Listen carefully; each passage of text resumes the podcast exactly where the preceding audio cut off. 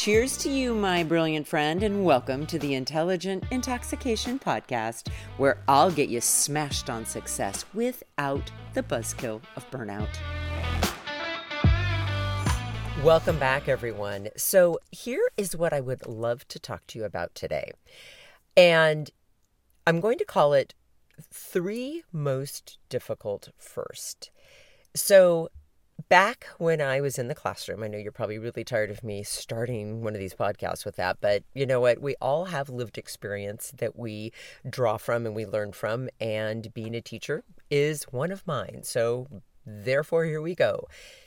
When I was trying to help differentiate, let's just say in math, right, for a student, what I was trying to find out as quickly as possible um, was what they already knew, what they had mastered, so that they could buy back time to go do something challenging or something they were passionate about, bottom line.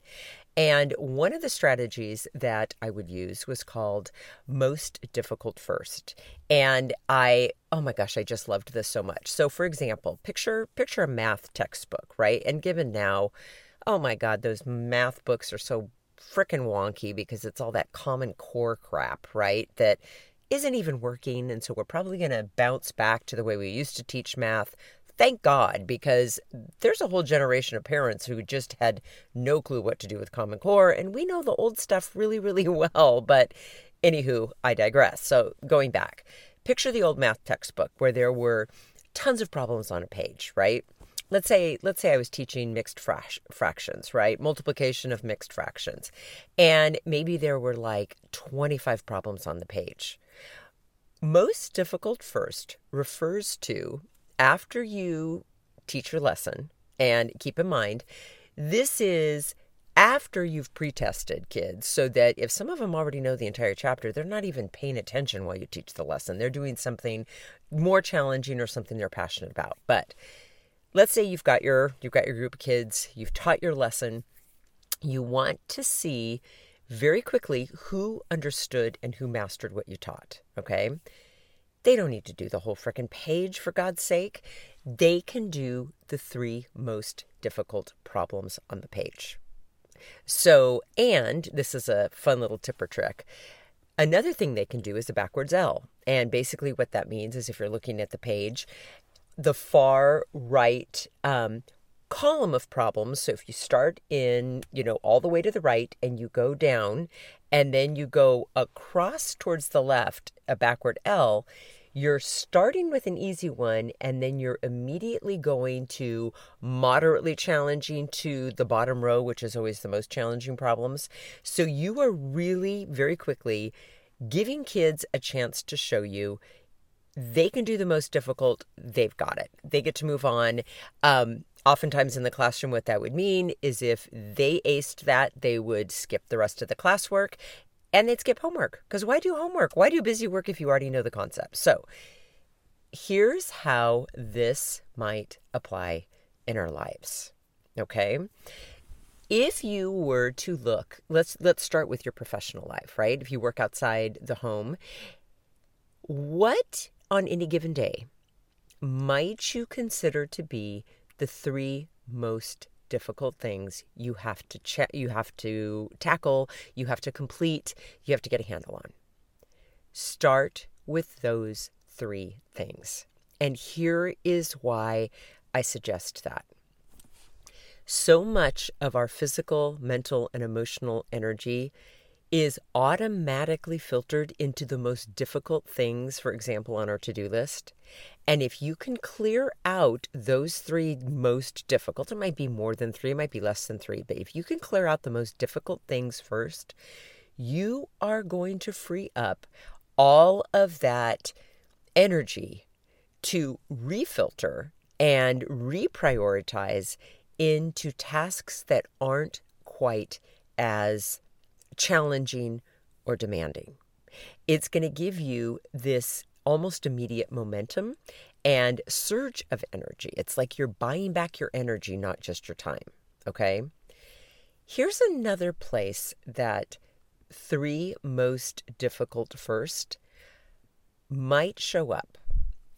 Let's talk about your personal life. Okay, we might be talking about the relationship that you have to your partner, to your spouse. It might be the relationship that you have to your kids, if you have kids, or to your friends, or extended family, or neighbors, or colleagues, or actually, colleagues is more on the professional front.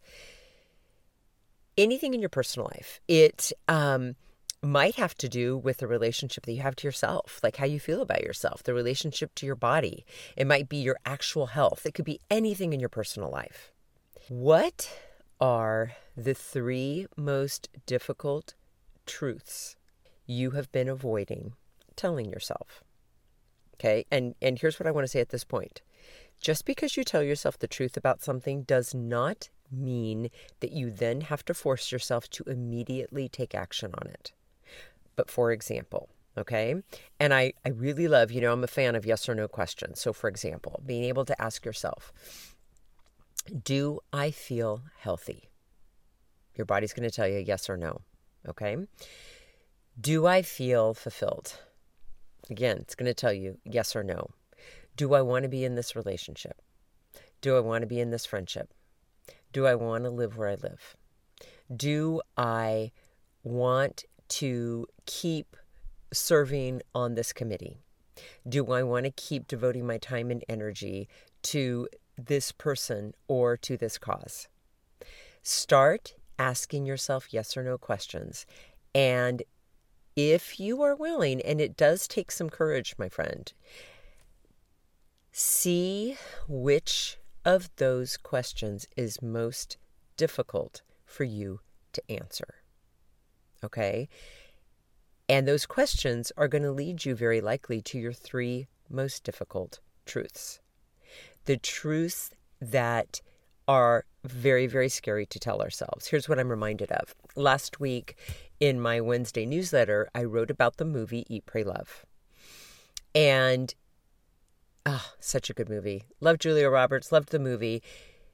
At the beginning of the movie, there is an extremely difficult truth that her character shares with her husband. And that truth is, I don't want to be married anymore. You may uncover a difficult truth like that if you're willing to ask yourself those questions. When and if you do, just remind yourself you're telling yourself the truth and you are not going to force yourself to do anything about that truth now, immediately, or ever if you don't want to. But you're going to at least tell yourself the truth. Okay, my friends, as always, deeply grateful that you're here today. Have an intoxicating rest of your day, and I'll be back tomorrow with more. Hey, my friend, if you're thirsty for more than this daily shot and ready to intoxicate the hell out of your personal or professional life, I'd love to invite you to coach one on one with me. It all starts with a complimentary happy hour call. Head on over to terribradway.com. That's Terri with two R's and an I. Bradway, spelled just the way that it sounds. Once you get there, my friend, click on the Work with Terri button and we'll take it from there. Thanks for listening and have an amazing day.